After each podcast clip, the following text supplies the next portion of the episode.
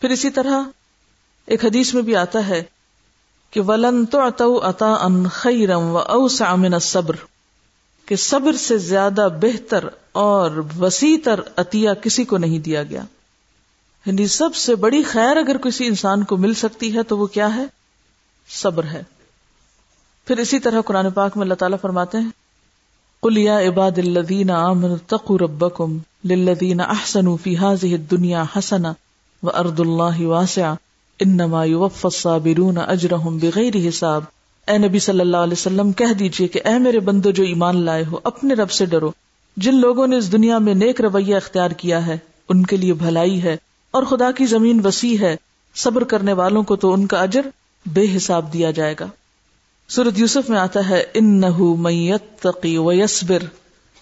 اللہ اجر المحسنین۔ حقیقت یہ ہے کہ اگر کوئی تقوی اور صبر سے کام لے، تو اللہ کے ہاں ایسے نیک لوگوں کا اجر مارا نہیں جاتا۔ کیا ہے ان کا اجر قیامت کے دن؟ و جزا ہم بیما صبر جنتم و حریرا ان کے صبر کا بدلہ اور جزا کیا ہے؟ جنت اور ریشم۔ اسی طرح ایک اور آیت میں آتا ہے، ان اللہ صابرین اللہ کی مدد ہی صبر والوں کے ساتھ ہے۔ واللہ یحب الصابرین اللہ محبت رکھتا ہے صبر کرنے والوں سے۔ بشر الصابرین، خوشخبری دے دو صبر کرنے والوں کو۔ رسول اللہ صلی اللہ علیہ وسلم نے فرمایا، اللہ تعالیٰ فرماتا ہے، میرا وہ مومن بندہ، جس کی محبوب ترین چیز میں واپس لے لوں، لیکن اس پر وہ ثواب کی نیت سے صبر و رضا کا مظاہرہ کرے، اس کے لیے میرے پاس جنت کے سوا کوئی بدلہ نہیں۔ کسی کی کوئی محبوب ترین چیز چلی جائے اور وہ اس پر صبر کرے۔ کوئی منفی رویہ اختیار نہ کرے، نہ دل میں اللہ سے شکوا رکھے، نہ زبان سے کوئی ایسی بات کرے اور نہ اپنے عمل عبادات اور کسی معاملے میں کوئی خلل آنے دے، تو ایسا شخص اللہ کے ہاں بہترین انعام کا مستحق ہے۔ رسول اللہ صلی اللہ علیہ وسلم نے فرمایا کہ اللہ تعالیٰ فرماتے ہیں، جب میں اپنے بندے کو اس کی دو پیاری چیزوں، مراد ہے اس سے آنکھیں، آنکھوں کے ذریعے آزماؤں۔ کیا آزمائش ہوتی ہے آنکھوں کی؟ نظر نہ آنا۔ بس وہ اس پہ صبر کرے تو میں اس کے بدلے اس کو جنت دوں گا۔ یعنی اگر دنیا میں اسے کسی قسم کی کوئی کمی ہوئی بھی، عموماً انسان صبر کیوں نہیں کر پاتا؟ رہ رہ کے یہ خیال آتا ہے، دیکھو دوسرے کے پاس تو اتنا ہے۔ دوسرا تو اس حال میں رہ رہا ہے، دوسرا تو اس طرح کر رہا ہے۔ میرے پاس کیوں نہیں ہے؟ اور قدرتی طور پر اریٹیشن ہونے لگتی۔ عام طور پر آپ دیکھیں کہ آپ ایک مقابلہ کرنے لگتے ہیں اپنے بہن بھائیوں سے بعض اوقات، یا اپنے سسرالی بہن بھائیوں سے، اس کے پاس یہ ہے، میرے پاس کیوں نہیں؟ اس کو تو یہ دیا گیا، مجھے کیوں نہیں دیا گیا؟ تو اس سے کیا ہوتا ہے؟ بے وجہ کی ایک اریٹیشن اندر پیدا ہونے لگتی۔ اور اس کا نتیجہ کیا ہوتا ہے؟ کہ وہ چیز حاصل تو نہیں ہو جاتی اسے، اس تکلیف سے یا اس دکھ اور اس حسرت سے۔ حالات بدلتے تو نہیں۔ انسان کا اپنا ہی امن چین رخصت ہوتا ہے، تعلقات خراب ہوتے ہیں۔ اگر انسان کو یہ یاد رہے کہ اگر دنیا میں مجھے کچھ کم بھی ملا اور میں نے اپنا معاملہ خوبصورت ہی رکھا۔ میں نے اللہ سے اجر کی توقع رکھی۔ تو اللہ تعالیٰ کے ہاں بھی بہترین انعام ہے۔ صبر کے لیے دعا بھی کرنی چاہیے، اور وہ کیا؟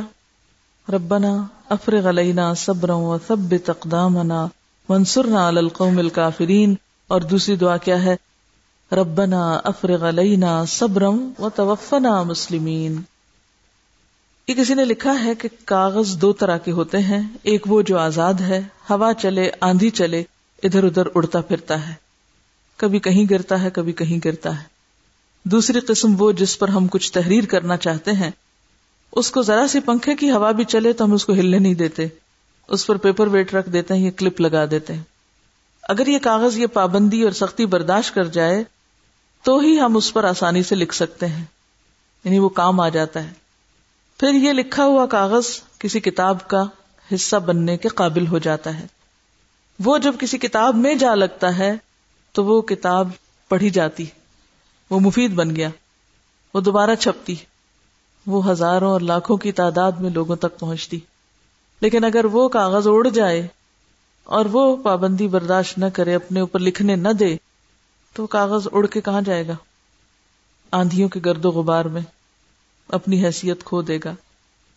تو اس لیے صبر بے حد ضروری ہے کہ انسان ایک ردی کاغذ کی طرح بے وقت اور بے قیمت ہو کے، پابندیوں سے آزاد ہو کے ادھر ادھر اڑتا نہ پھرے کہ کہیں جا کر کھو جائے اور بیکار ہو جائے، بلکہ وہ ایک ڈسپلن کے ساتھ، ایک پابندی کے ساتھ حقائق کو برداشت کرتے ہوئے فیس کرتے ہوئے، اپنے آپ کو ایک مفید عمل سے گزارتا رہے۔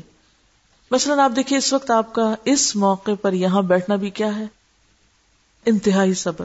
صرف صبر نہیں، انتہائی صبر۔ بیٹھ بیٹھ کے ٹانگیں تھک گئی پورے طور پہ آکسیجن نہیں آپ کو مل رہی۔ بھوک بھی لگی ہوئی ہے، نیند بھی پوری نہیں ہوتی۔ گھر بھی نہیں پوری طرح دیکھا جا رہا۔ لوگ بھی ناراض ہو رہے ہیں۔ اب کیا ہے؟ پابندی سے باہر آ جائیں۔ چھوڑ دیں۔ آپ آزاد ہو جائے ساری مشکلیں ایک دن میں ختم ہو جائیں گی۔ ایک لمحے میں ختم ہو سکتی ہیں۔ ہاں؟ لیکن اس آزادی کا انجام کیا ہے اور تکلیف اٹھا کے سیکھنے کا اور کچھ بننے کا انجام کیا ہے۔ ظاہر نتیجہ دونوں کا فرق ہے۔ صبر تو پوری کائنات کے اندر ہے۔ ہر چیز صبر کے مرحلے سے گزر رہی ہے۔ اور جو چیز جتنی پختہ ہے، جتنی بہترین ہے اس کے اوپر اتنے ہی صبر آزما مرحلے گزرے ہیں۔ صبر اصل میں ایک لمحہ ہوتا ہے جب آپ کو ڈسیزن لینا ہوتا ہے کہ مجھے یہ کام کرنا ہے یا نہیں کرنا۔ ہے تو تکلیف، لیکن آپ کو کرنا ہے۔ جب آپ ڈسیزن لے لیتے ہیں تو پھر رستہ آسان ہو جاتا ہے۔ پھر آپ چل پڑتے ہیں اس طرف۔ پھر آپ آدھی بھی ہو جاتے ہیں اس کے۔ پھر سنیے۔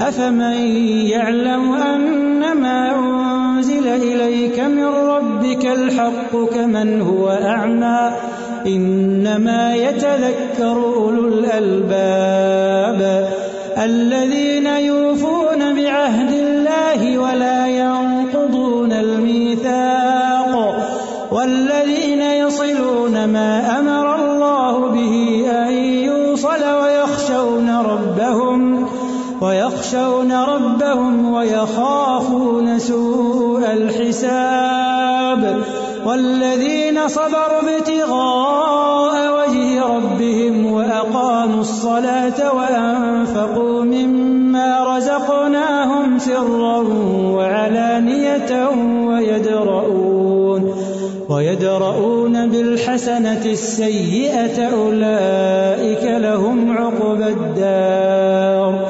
جنات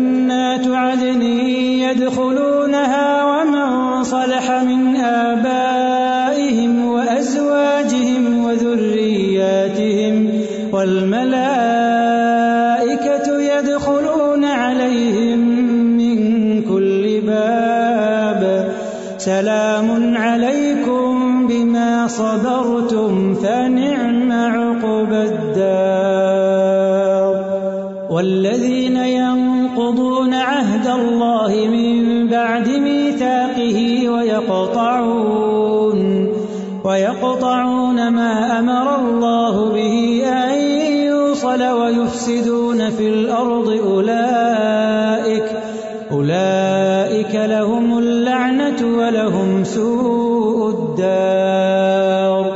الله يبسط الرزق لمن يشاء ويقدر، وفرحوا بالحياة الدنيا، وما الحياة الآخرة إلا متاع. ابھی تک آپ نے صبر پہ بات کی تو صبر کی بات مکمل نہیں ہو سکتی جب تک بے صبری کو نہ پہچانے آپ. بے صبری کیا چیز ہے؟ ٹھیک ہے؟ بے صبرا پن کیا ہے؟ مثلا کسی کی بات کو سن کے نہ دینا، صرف اپنی سنانا، سننے کی عادت نہ ڈالنا، سننے کے مقابلے میں زیادہ بولنے کی عادت ہونا۔ سننا کیا مانگتا ہے؟ صبر مانگتا ہے نا؟ تو سننے کی بجائے بولنا زیادہ۔ اسی طرح کسی کی بات کاٹ دینا، کوئی گفتگو کر رہا ہے، بیچ میں انٹرفیئر کر کے کاٹ کے اپنی شروع کر دینا۔ گاڑیوں کا بے وجہ اوورٹیک کرنا، اشارے توڑنا، دھکا دے کے نکلنا، دوسروں کو پش کرنا، انتظار کے موقع پہ انتظار نہ کرنا، کسی کے لیے بے عزت کرنے والے لفظ بولنا۔ کسی کو ستانے کے لیے کام کرنا کہ میں ذرا اس کو مزہ تو چکھاؤں۔ عام طور پہ ہم کہتے ہیں نا، اس نے مجھے دیکھا نہیں، میں کروں ایسا کہ اس کو مزہ تو آئے۔ بعض لوگ ستانا انجوائے کرتے ہیں۔ بچہ کوئی چیز مانگ رہا ہے تو وہ اس کو دکھائیں گے لیکن دیں گے نہیں۔ تو یہ کیا نفسیات پھر اسی طرح کسی کے خلاف محض ضد اور انتقام کے تحت کاروائیاں کرتے رہنا۔ بغیر کسی دلیل کے کسی کا مذاق اڑانا، کسی کو برا بلا کہنا۔ کوئی واش روم میں ہے اور ابھی وہ اندر گیا ہی ہے تو ساتھ ہی کٹکھٹانا شروع کر دینا۔ بغیر تحقیق کے آگے باتیں کرنا۔ کسی کے بارے میں رائے قائم کرنے میں جلدی کرنا۔ اور فوراً ججمنٹس بھی دینا شروع کر دینا۔ ڈور بیلز بہت زیادہ دینا۔ ایک جو بہت کامن چیز ہے نا بے صبری کی، وہ ہے اختلاف کے وقت بے صبری کرنا۔ اختلاف تو زندگی کا حصہ ہے۔ ڈفرنس آف اوپین بہت سی وجوہات ہوتی ہیں اس کی۔ انتہائی دیندار، متقی، پرہیزگار، مخلص مومنوں کے درمیان بھی کیا ہوتا ہے؟ ہوتا یقینی بات ہے نا؟ جی۔ اس پر آپ کسی کو بلیم نہیں کریں گے کہ وہ بدنیت ہے تو اس لیے، وہ بے دین ہے تو اس لیے، وہ ایسا اور ویسا نہیں۔ دونوں اپنی جگہ ٹھیک ہے پھر بھی اختلاف ہے۔ یعنی اس سے کیا پتا چلتا ہے کہ کوئی شخص ایمان تقوا احسان کے کسی بھی درجے پہ پہنچ جائے، یہ ممکن نہیں کہ اختلاف روک سکیں آپ۔ اختلاف ایسی چیز ہے جس کو روکا نہیں جا سکتا۔ کوئی اس پہ قدغن نہیں۔ کیوں؟ کیوں نہیں روکا جا سکتا؟ اس کی کیا وجہ ہے؟ کیونکہ اللہ نے ہمیں کیا پیدا کیا ہے؟ اختیار والا، آزاد پیدا کیا ہے۔ اب چونکہ یہ ختم نہیں ہو سکتا، اب نتیجہ کیا ہوتا ہے؟ کہ جو ہی اختلاف ہوتا ہے دو لوگوں کے درمیان، تو وہ کیا سوچنے لگتے ہیں؟ نیکسٹ وٹ نیکسٹ ذرا سوچیے، غور کیجیے اس بات پر۔ پہلی بات تو یہ کہ ہر طرح کے لوگوں میں اختلاف ہوتا ہے۔ دوسری بات، اختلاف روکا نہیں جا سکتا۔ تیسری بات یہ کہ جب اختلاف ہوتا تو فوراً سوچا کیا جاتا ہے۔ علیحدہ ہونے کا۔ فوراً ایک دوسرے سے کٹنے کا۔ فوراً ایک دوسرے سے جدا ہونے کا، فوراً ایک دوسرے کو چھوڑنے کا۔ یہ صحیح طریقہ نہیں اختلاف کا۔ اختلاف کا جو بھی سبب ہو، اس سبب کو دور کرے اس کے بارے میں سنجیدہ بحث کر سکتے ہیں، اپنا نقطہ نظر بتا سکتے ہیں اس موقع پر۔ لیکن اختلاف کرنے والے شخص سے سلام کلام بند کر دینا، اس کے ساتھ اٹھنا، بیٹھنا، چھوڑ دینا، یہ درست نہیں ہوتا۔ اختلاف کے باوجود انصاف۔ اختلاف کے باوجود انصاف سے کام لینا، یہ بے حد ضروری ہوتا ہے۔ انصاف کیا ہوتا ہے؟ کہ ٹھیک ہے، ہم اتنی ساری چیزوں میں اکٹھے ہیں، اگر ایک چیز میں اکٹھے نہیں تو اس کا کیا مطلب ہے کہ ایک کی وجہ سے نائنٹی نائن کو ہم قربان کر دیں؟ لیکن عموماً شیطان کیا سجاتا ہے ہمیں؟ کہیں بھی آپ الگ ہونے کا سوچے نا کسی سے تو ہمیشہ دیکھا کریں کہ ہمارے درمیان کامن کتنی چیزیں ہیں، مختلف کتنی؟ نمبر ایک. نمبر دو یہ کہ کیا اتفاق میں بہتری ہے یہاں یا اختلاف یا الگ ہونے میں بہتری؟ دونوں میں دین کا یا دنیا کا کیا فائدہ ہے؟ تو اختلاف کے وقت انصاف کا کیا تقاضا ہے؟ کیا کرنا چاہیے؟ انتقام کی نفسیات اندر نہیں ابھرنی چاہیے۔ دوسرے کو نقصان دینے کا یا دوسرے کو لیٹ ڈاؤن کرنے کا یا ذلیل کرنے کا طریقہ اختیار نہیں کرنا چاہیے۔ لوگوں کے شر سے بچنے کے لیے صبر کرنا بھی ضروری ہوتا ہے۔ حضرت احنب بن کیس کہتے ہیں، جو شخص ایک کڑوی بات پہ صبر نہیں کرے گا، اس کو بہت سی کڑوی باتیں سننی پڑیں گی۔ بعض اوقات لوگوں کے شر سے بچنے کے لیے بھی صبر ضروری ہوتا ہے۔ کہ جو شخص ایک کڑوی بات پہ صبر نہیں کرے گا، اس کو بہت سی کڑوی باتیں سننا پڑیں گی۔ احنف بن کیس کہتے ہیں، بہت بار میں غصے کو اس لیے پی گیا کہ اگر میں ایسا نہ کرتا تو اس سے بھی زیادہ سخت چیز کا اندیشہ تھا۔ بعض اوقات ہم چھوٹی چیز پر صبر نہیں کرتے، نتیجہ کیا ہوتا ہے؟ اس سے بڑی مصیبت آتی ہے۔ تو جو شخص چھوٹی تکلیف پر صبر نہیں کرتا، اسے تیار رہنا چاہیے کس چیز کے لیے؟ بڑی تکلیفیں سہنے کے لیے۔ نعمتوں کے حصول میں بھی ہم بے صبری کا مظاہرہ کرتے ہیں۔ بات یہ ہے کہ ہم جتنی بھی جلدی کریں، ہمیں کیا کہا گیا ہے کہ حلال کے طریقے کو نہیں چھوڑنا۔ اجملو فت طلب قرآن پاک میں بھی آتا ہے، من کا نہ یورید العاجلتا اجلنا لہو فیہا ما نشاء لمن نرید، ثم جعلنا لہو جہنم یسلاہا مذموما مدحورا۔ کہ جلد بازی میں پھر ناجائز رستے اختیار کر لینا انسان کو جہنم تک لے جاتا ہے۔ بہت سے واقعات، بہت سے معاملات ایسے ہوتے ہیں کہ اگر آپ اس پر خاموش ہو جائیں تو وقت گزرنے کے ساتھ ساتھ وہ خود ہی درست ہو جاتے ہیں۔ لیکن ہم کیا چاہتے ہیں؟ اب بھی فیصلہ ہو اب بھی نتیجہ نکل اب بھی جواب دو، ابھی حل کرو۔ اب آپ دیکھیے، بے صبری کی اصل وجہ کیا ہے؟ ہم ہر چیز کا فائدہ اور نتیجہ دنیا میں چاہتے ہیں۔ ہم ہر چیز کا فائدہ اور نتیجہ دنیا میں چاہتے ہیں۔ یہ ہے اصل سبب بے صبری کا۔ صبر کون کر سکتا ہے؟ صبر کس کے اندر ہو سکتا ہے؟ جس کو آخرت پر یقین ہو کہ میری کوئی نیکی ضائع نہیں جائے گی، اللہ کے ہاں اس کا اجر اور بدلہ ملے گا۔ جس کو اپنے رب پہ بھروسہ ہو۔ اللہ نے یہ ساری کائنات صبر ہی کے اصول پر بنائی ہے۔ ہر چیز کے اندر ایک انتظار ہے، ایک وقت ہے۔ ہم اگر اس طریقے کو نہیں اختیار کریں گے تو نتیجہ کیا نکلے گا؟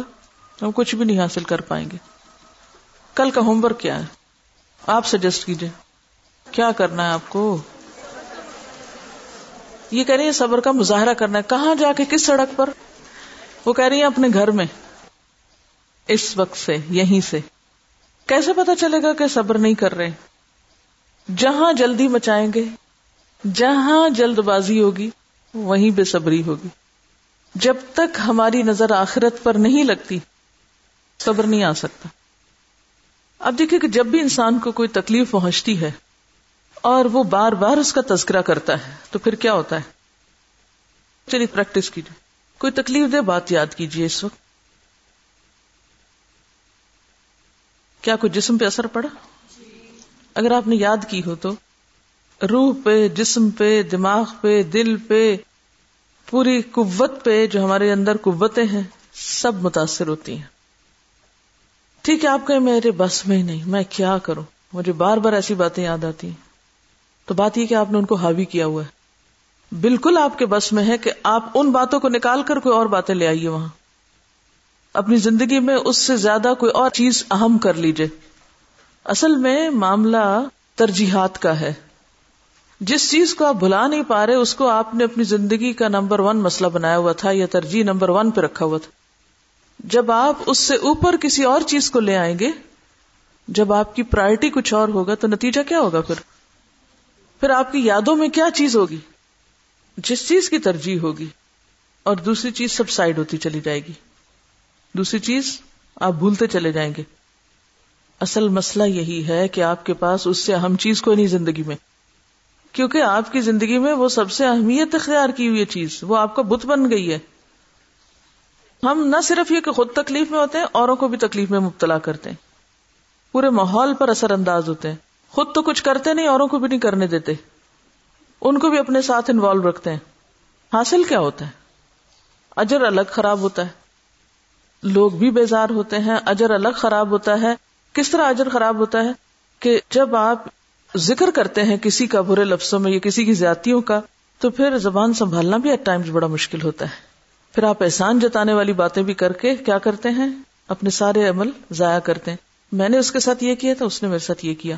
جب آپ نے احسان جتا دیا، نیکی ظاہر کی اپنی، تو کیا خسارا نہیں ہوا؟ ہوا۔ پھر اس کے بعد آپ بعض اوقات صرف حقیقت نہیں بیان کرتے، اس میں مبالغہ رائی کرتے حد سے بڑھ جاتے بہتان ترازی بھی ہو جاتی کبھی پھر اس میں غیبت بھی ہو جاتی، غیر ضروری طور پر باتیں کرنے سے۔ کیونکہ آپ کسی ایسے کے سامنے تو اپنے ظلم کی داستان سنا سکتے ہیں جہاں سے آپ کو کوئی انصاف ملے، لیکن ہر ایک تو آپ کو کچھ نہیں کر کے دے سکتا۔ بعض اوقات آپ ایک ایسے انسان کے سامنے قصہ بیان کر رہے ہوتے ہیں کہ جس کے بس میں ایک پتا ہلانا بھی نہیں ہوتا۔ فائدہ ہی کچھ نہیں، وقت ضائع۔ کیا حاصل ہوا؟ کچھ حاصل نہیں ہوا۔ ہم دل کا بوجھ ہلکا کرتے ہیں اور جب اٹھتے ہیں تو تھوڑے سے بوجھ اور بھی ڈال کے اٹھتے ہیں۔ بازو کا دوسرا شخص ہم سے موافقت نہیں کرتا تو پھر ہم اور پریشانی لے کے اٹھتے ہیں کہ میں نے اتنی بات سنائی، اس نے سنی کوئی نہیں، اس نے اس کو اہمیت ہی نہیں دی۔ خیر، اب مشکل یہ ہے کہ اصل میں ہم زندگی گزارنا چاہتے ہیں اپنی مرضی کے مطابق۔ سیرت سنت سے کوئی تو فائدہ اٹھانا نہیں چاہتے۔ ٹھیک ہے، آپ اپنی مرضی کیجیے اور تکلیفوں میں رہیے۔ اسوا حسنا دراصل کیا ہے کہ آپ صلی اللہ علیہ وسلم کی زندگی کے واقعات سے سبق سیکھے پھر اپنی زندگی کے واقعات کو اس سبق کی روشنی میں درست کرنا، ان واقعات سے صحیح مقام تک پہنچنا۔ لوگوں کو معاف کر دیجیے تکلیف دہ باتوں کو بھول جائیے، اور کیا کیجیے تعمیری کاموں میں لگ جائیے۔ اپنے لیے کچھ بنائیے، کچھ کام کیجیے اپنی آخرت کے لیے۔ کسی نے لکھا ہے کہ صبر کرنے یا برداشت کرنے کی کیا کوئی لمٹ ہوتی ہے؟ کیونکہ ایسا ہوتا ہے کہ کسی بات پر ایک، دو، چار ماہ صبر کرتے ہیں، ایک دن پھر پھٹ پڑتے ہیں۔ کیا یہ صبر کے خلاف ہے؟ بالکل خلاف ہے۔ آپ پھٹ، اس لیے پڑے ہیں کہ آپ نے اس کو اتنا پال لیا، اتنا بڑھا لیا کہ آپ کو پھٹنا پڑا۔ اگر آپ وقت کے ساتھ ساتھ اسے کم کر دیتے، نچوڑ ڈالتے، تو پھٹنے کی نوبت نہ آتی۔ اصل میں آپ نے اس تکلیف کو کوئی چینلائز نہیں کیا۔ اس کو کوئی راہ نہیں دیا، اس کو پازیٹیولی استعمال ہی نہیں کیا۔ آپ یہ تو پڑھ رہے ہیں کہ ردی کی ریسائکلنگ ہو، آپ یہ تو پڑھ رہے ہیں پلاسٹک کی ریسائکلنگ ہو۔ آپ ہر چیز کی ریسائکلنگ کر رہے ہیں۔ کیوں کرتے ہیں ریسائکلنگ معلوم ہے آپ کو ریسائکلنگ کہ وہ ردی اور کباڑ جو ہے وہ کیا بن جائے؟ مفید چیز بن جائے۔ تو اسی طرح انسان کی زندگی میں جتنے بھی حالات اور واقعات آتے ہیں، وہ بے مقصد نہیں ہوتے۔ کیا کوئی بھی امتحان بے مقصد ہوتا ہے؟ مثلاً آپ کسی بھی مضمون کا امتحان دینے کے لیے جاتے ہیں، کمرہ امتحان میں، تو بے مقصد ہے یہ کام، یہ ایکٹیویٹی امتحان کا کوئی مقصد ہوتا ہے؟ کیا ہوتا ہے؟ آپ کو زیادہ ریفائن کرتا ہے امتحان۔ آپ کی ٹریمنگ کرتا ہے، آپ کے اوپر کٹ لگاتا ہے، آپ کو میچور کرتا ہے، آپ کو آگے بڑھاتا ہے۔ آپ اگر سارا وقت واویلا ہی کرتے رہے ہائی امتحان ہائی امتحان ہائی امتحان، تو بات یہ ہے کہ نہ دیجیے امتحان، کوئی ضروری ہے؟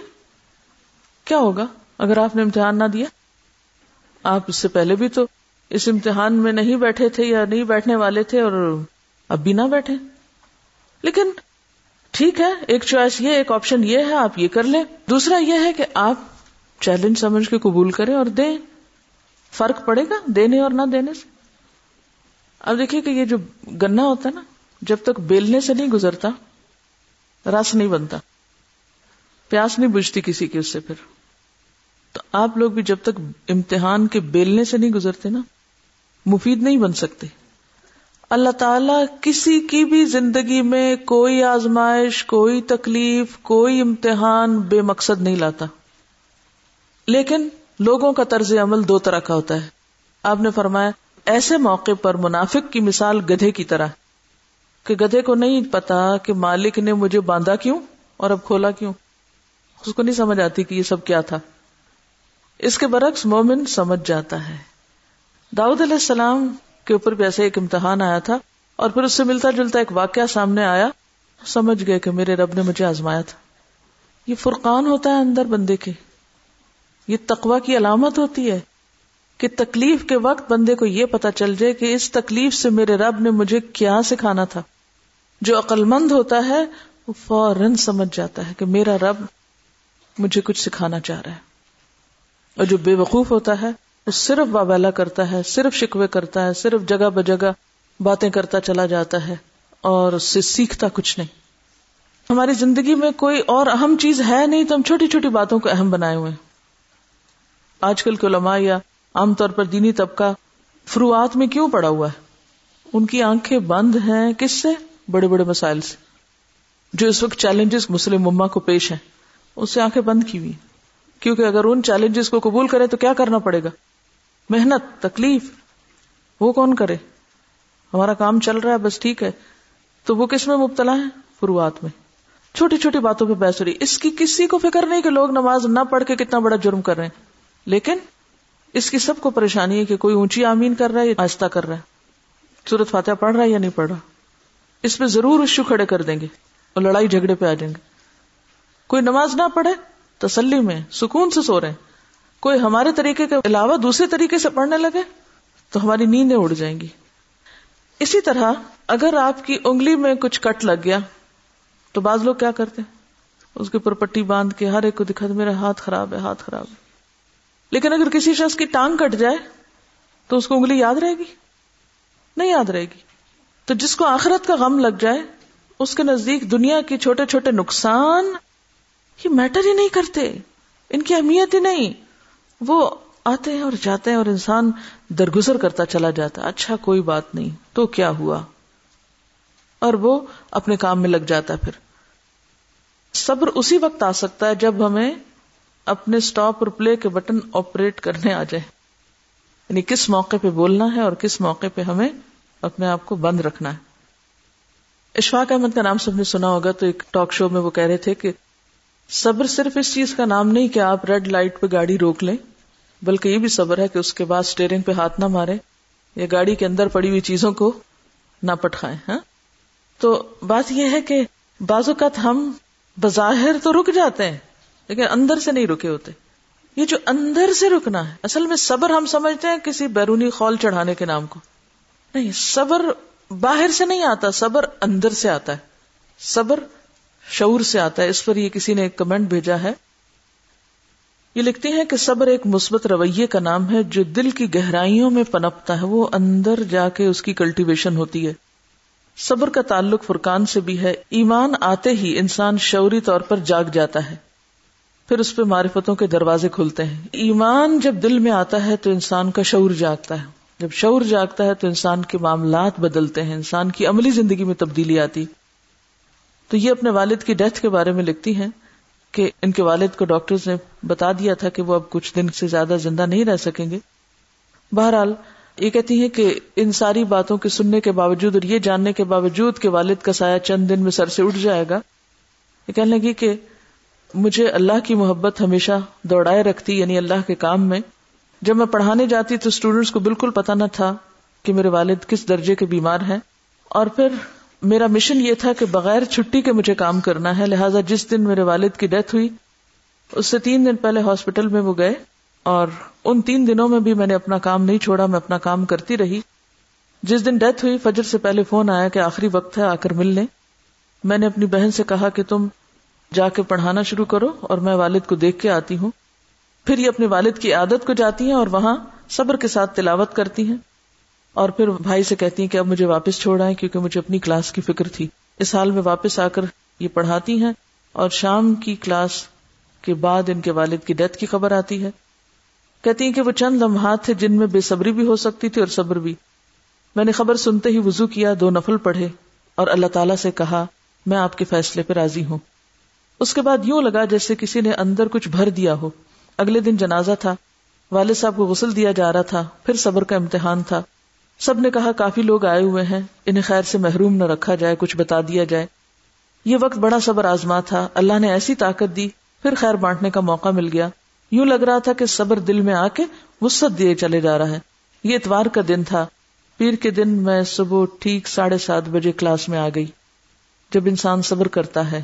تو اللہ تعالیٰ اسے تھام بھی لیتے ہیں اور کانٹوں پہ چلنا بھی آسان ہو جاتا ہے۔ ایک صحابی پوچھتے ہیں، یا رسول اللہ صلی اللہ علیہ وسلم، ایمان کیا ہے؟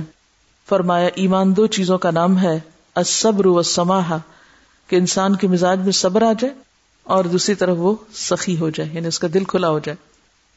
یہ دو صفات، ایک صبر اور دوسرے اسیر چشمی یعنی مزاج کا سخی ہونا، خیر خواہ ہونا۔ کسی کی تکلیف پر دکھی ہونا، دوسروں کے دکھ درد میں شریک ہونا، دوسروں کی خوشی میں شریک ہونا، یہی تو سماہت ہے۔ تو بات یہ ہے کہ ایمان اس وقت تک مکمل نہیں ہوتا جب تک کہ انسان کے اندر صبر نہیں اور وسط قلبی نہیں۔ ہم سمجھتے ہیں ایمان نام ہے، لا الہ الا اللہ، بے سوچے سمجھے پڑھ لینے کا، اور اس کے بعد پھر آگے جو جیسے چاہیں زندگی بسر کریں۔ تو حقیقت یہ ہے کہ قرآن پاک میں اللہ تعالیٰ فرماتے ہیں وسطین بصبری وسلات مدد مانگو نماز اور صبر کے ساتھ۔ امام حسن کے بارے میں آتا ہے کہ ان کو کسی نے گالی دی۔ انہوں نے گالی کے جواب میں سر پہ جو چادر تھی وہ اتار کر اس کو دے دی۔ یہ ہے معاف کرنا۔ یہ ہے بھلا دینا۔ یہ ہے دل کا بڑا ہونا۔ اور پھر اس میں آپ دیکھیے کہ عام طور پر صبر ہم کیوں نہیں کرتے؟ اس وقت جب ہمیں ہمارا کوئی حق نہیں دیتا، ہم سوچتے ہیں کہ ہمارے ساتھ زیادتی ہو رہی ہے۔ دوسرے کا فرض بنتا تھا کہ وہ یہاں پر یہ اور یہ کرے۔ ایسا سوچنے والا نہ صبر کر سکتا اور نہ ہی کوئی اور کام کر سکتا ہے۔ اس کا علاج کیا ہے؟ حضرت ابن مسعود سے روایت ہے۔ رسول اللہ صلی اللہ علیہ وسلم نے فرمایا، میرے بعد ترجیح دینے کا عمل ہوگا۔ یعنی جب میں دنیا سے چلا جاؤں گا تو میرے بعد کچھ لوگوں کو کچھ پر ترجیح دے دی جائے گی۔ اور ایسے کام ہوں گے جن کو تم برا سمجھو گے نہیں تمہیں اچھا نہیں لگے گا وہ۔ صحابہ کرام نے عرض کیا، یا رسول اللہ صلی اللہ علیہ وسلم، ان حالات میں آپ ہمیں کیا حکم دیتے ہیں؟ پھر ہم کیا کریں؟ جب ہم دیکھ رہے ہوں کہ ہماری ذات پر دوسرے کو ترجیح دے جا رہی ہے، حالانکہ حق ہمارا ہے۔ یعنی حق نہیں دیا جا رہا ہمیں، حق سے محروم کیا جا رہا ہے۔ عام طور پر مشکلات اور شکایتیں اسی وقت ہوتی ہیں نا، خاندانوں میں، گھروں میں، اداروں میں، معاشرے میں۔ کہ جب کسی شخص کو یہ احساس ہوتا ہے کہ اس کو اس کا حق نہیں دیا جا رہا، تو آپ نے فرمایا، تم وہ حق ادا کر دو جو تمہارے ذمہ ہو۔ یعنی تم اپنی ذمہ داری پوری کر دو، اپنے حصے کا کام کر دو۔ اور جو تمہارے حق دوسروں کے ذمہ ہو ان کا سوال اللہ سے کرو۔ کس قدر خوبصورت حدیث ہے۔ جو تم پر ذمہ داری ہے، جو تم پر حق ہے کسی کا، وہ تم دے دو۔ اللہ کا حکم سمجھ اللہ کا حکم ہے نا، میں اس لیے دے رہی ہوں، مجھے اس کی جزا اس بندے سے نہیں چاہیے جس کو میں دے رہی ہوں۔ مجھے اس کی جزا اپنے رب سے چاہیے۔ اور جو تمہارا حق بنتا ہے اور دوسرے کے پاس ہے، اس کے لیے تم اللہ سے سوال کرو۔ بندوں کے ہاتھ میں جو کچھ ہے، اس سے کیا ہو جاؤ؟ بے نیاز، مایوس۔ کیونکہ اللہ کے خزانے وسیع ہیں۔ وہ غیب سے مدد کر سکتا ہے۔ ہم جواب صرف اس کمزور انسان سے چاہتے ہیں کہ یہی پلٹ کے مجھے دے اور مشروط کر دیتے ہیں حق دینا۔ عام طور پہ ہم حق سے محروم بھی اس لیے رہتے ہیں کہ ہم شرط لگا کے حق دیتے ہیں۔ یہ میرا یہ کام کرے تو میں اس کا یہ کام کروں گی۔ اور اگر اس نے میرا یہ کام نہیں کیا تو میں بھی اس کا یہ بات مان ہی نہیں سکتی۔ نتیجہ کیا؟ لڑائی، فساد، جھگڑا، دنگا۔ اور چھوٹا حق لیتے ہوئے انسان بڑے حقوق سے بھی محروم ہو جاتا ہے بعض اوقات۔ ایسے میں جہاں دیکھیں کسی انسان نے آپ پر کوئی چھوٹی یا بڑی زیادتی کی ہے، پہلے اللہ کی بارگاہ میں حاضر ہوں۔ جب ہرٹ ہو جب کسی سے شکایت ہو، پہنچے اس کے دربار میں، وہ ہم یاد ہی نہیں رکھتے۔ اس ایک اصول کو بھی اگر ہم یاد رکھیں نا وسطین بصبری وسلات ایک طرف خود کو تھام لیں، جوابی کاروائی نہیں کریں، اور دوسری طرف پہنچے اللہ تعالی کے پاس۔ ہلائیں اس دربار کو۔ آپ کو پتا ہے کہ مظلوم کی دعا کہاں تک جاتی عرش الہی تک جاتی ہے۔ قبول ہوتی جب تک بندے کے ہونٹ اللہ کی یاد میں ہلتے رہتے، اللہ کی مدد اس کے ساتھ ہوتی لیکن چونکہ ہمارا دھیان اللہ کی طرف نہیں جاتا، مشکل ساری یہی ہے کہ ہم نے اللہ کو پہچانا ہی نہیں۔ لہٰذا نہ صبر کر سکتے اور نہ ہی معاملات درست کر سکتے اور نہ ہی حالات درست ہو سکتے ہیں۔ پھر سب خرابیوں کی جڑ یہی ہے حق لینے کے معاملے میں ہمارا حافظہ پوری طرح کام کرتا ہے۔ لیکن دینے کے معاملے میں ہم ہم کہتے او ہو میں تو بھول ہی گئی۔ پھر صبر کا تعلق صرف اس بات سے نہیں ہوتا کہ ہم غم پر، شکایت پر، مصیبت پر روئے دھوئے نہیں یا صبر کر لیں۔ یہ نہیں ہے صرف کسی بھی موقع پر۔ مثلا، حالات تنگ ہیں، ہمارے رسک میں وہ وسط نہیں جو ہم چاہتے ہیں یا ہماری ضروریات پوری نہیں ہوتی۔ یعنی رسک کمانے کے معاملے میں یا کسی بھی سلسلے میں، عموماً ہم جلد مایوس ہو جاتے ہیں، پریشان ہوتے ہیں اور غلط رستے اختیار کرنے لگتے ہیں۔ تو صبر جو ہے وہ ہر معاملے میں، حتیٰ کہ خوشی کے معاملے میں بھی صبر ہے کہ انسان خوشی میں آپے سے باہر نہ ہو، اللہ کی حدیں نہ پار کرے۔ حضرت عبداللہ بن مسعود کا بیان ہے کہ رسول اللہ صلی اللہ علیہ وسلم نے فرمایا، اے لوگو، جنت سے قریب کرنے والی جتنی چیزیں ہیں اور دوزخ سے دور کرنے والی جتنی چیزیں ہیں، ان سب کا میں تمہیں حکم دے چکا ہوں۔ اسی طرح دوزخ سے قریب کرنے والی جتنی چیزیں ہیں اور جنت سے دور کرنے والی جتنی چیزیں ہیں، ان سب سے تمہیں منع کر چکا ہوں۔ اور جبریل امین نے میرے دل میں یہ خیال ڈالا ہے کہ کوئی شخص ہرگز مر نہیں سکتا۔ جب تک وہ اپنے حصے کا رزق نہ پالے، تو آگاہ رہو۔ تم لوگ خدا سے ڈرو اور تلاش رزق میں خوبصورت طریقوں سے کام لو۔ اور اگر رزق آنے میں کچھ دیر لگے، تو اس کی وجہ سے تم گناہ کے راستے سے اس کو حاصل کرنے کی طرف مائل نہ ہو جاؤ۔ کیونکہ خدا کے پاس جو کچھ ہے، اس کو اس کی اطاعت ہی کے ذریعے حاصل کیا جا سکتا ہے۔ یعنی رزق کی طلب میں بھی انسان یہ سوچ کے کہ حلال سے تو ملتا نہیں، اب حرام اختیار کر لو، تو ایسا نہ کرو۔ کیونکہ جو تمہارے حصے کا ملے گا، لیکن اس تک پہنچنے کے لیے حلال رستہ اختیار کرو، چاہے وہ طویل ہو یا کانٹوں والا ہو۔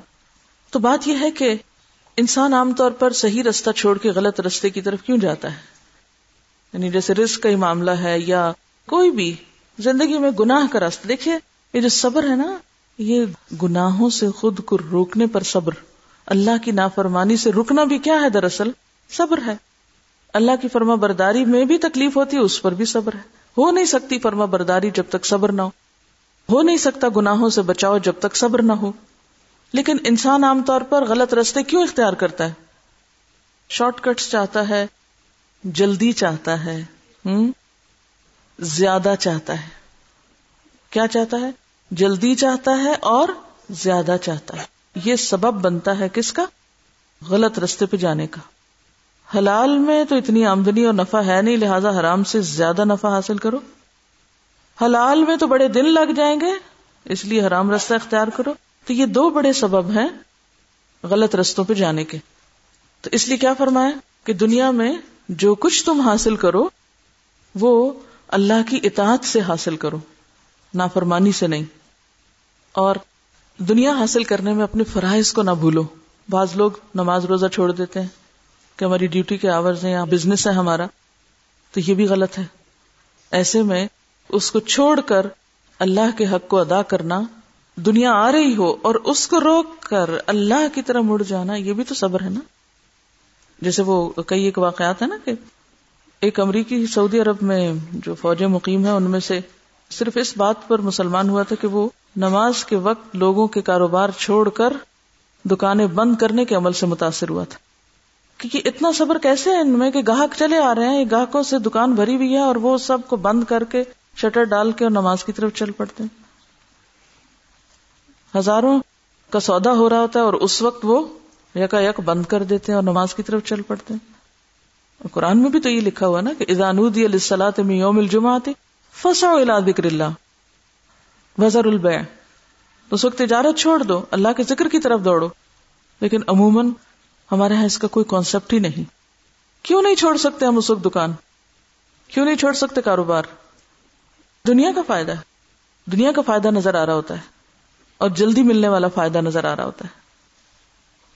تو بات یہ ہے کہ اگر انسان یہ یاد رکھے نا کہ ملنا وہی ہے جو میرے حصے کا لکھا ہوا ہے، تقسیم ہے رسک اچھا بعض لوگ یہ سوچتے ہیں رسک تقسیم ہے، اس لیے ہاتھ پاؤں توڑ کے بیٹھ جاؤ، بس کچھ نہیں کرو۔ یہ نہیں۔ یہ بالکل ایسے ہی ہے کہ جیسے کسی کو مثلاً زمین کا ایک حصہ دے دیا جائے، یہ زمین تمہاری ہے۔ رسک اس طرح ہے جیسے زمین کا کوئی ٹکڑا۔ یہ زمین تمہاری ہے۔ اب زمین کیا ہے؟ ایک دولت ہے نا۔ اللہ نے آپ کے نام اتنی زمین لکھ دی۔ جیسے ماں باپ آپ کو ایک زمین کا ٹکڑا لکھ دیں، یہ تمہاری زمین ہے۔ اب دو بھائیوں کو اکولی زمین کا ایک ایک ٹکڑا دے دیا گیا۔ ایک بھائی اٹھتا ہے، صبح سویرے جاتا ہے، ہل چلاتا ہے، محنت کرتا ہے، اور اس میں سے پیداوار حاصل کرتا ہے۔ دوسرا کوشش نہیں کرتا۔ اب ایک جو ہے، اس کے حالات بہت بہتر ہیں اور دوسرے کے نہیں۔ کیا والدین نے ایک پر زیادتی کی ہے اور دوسرے کے اوپر بہت کرم کیا کیا کیا انہوں نے دونوں کو دے دیا۔ ایک نے محنت کی، کوشش کی اور اسی میں سے بہت کچھ حاصل کر لیا، دوسرے نے نہیں کی۔ اسی طرح اللہ نے ہمارے رسک تقسیم کیے ہوئے مثلا اگر آپ کو کوئی ہیرے کی کان دے، یہ تمہاری ہے۔ نکال لو جو ہیرا اس میں سے نکالنا ہے۔ آپ یہ کہیں، بس ٹھیک ہے، کان مجھے مل گئی، میں اتنی بڑی دولت کی مالک ہو گئی، یہ پیپر اس کے میرے پاس آ گئے، اب مجھے کچھ کرنے کی ضرورت نہیں۔ یہ نہیں ہے اس کا مانا آپ کو اس پہ محنت کرنا ہے اب۔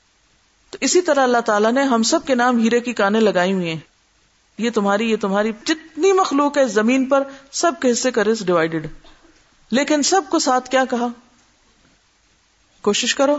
لئیسا لل انسانی اللہ ماسا من جدا وجدا پرندوں کو بھی کیا ہے؟ چرندوں کو بھی کیا ہے؟ جانوروں کو بھی کیا ہے؟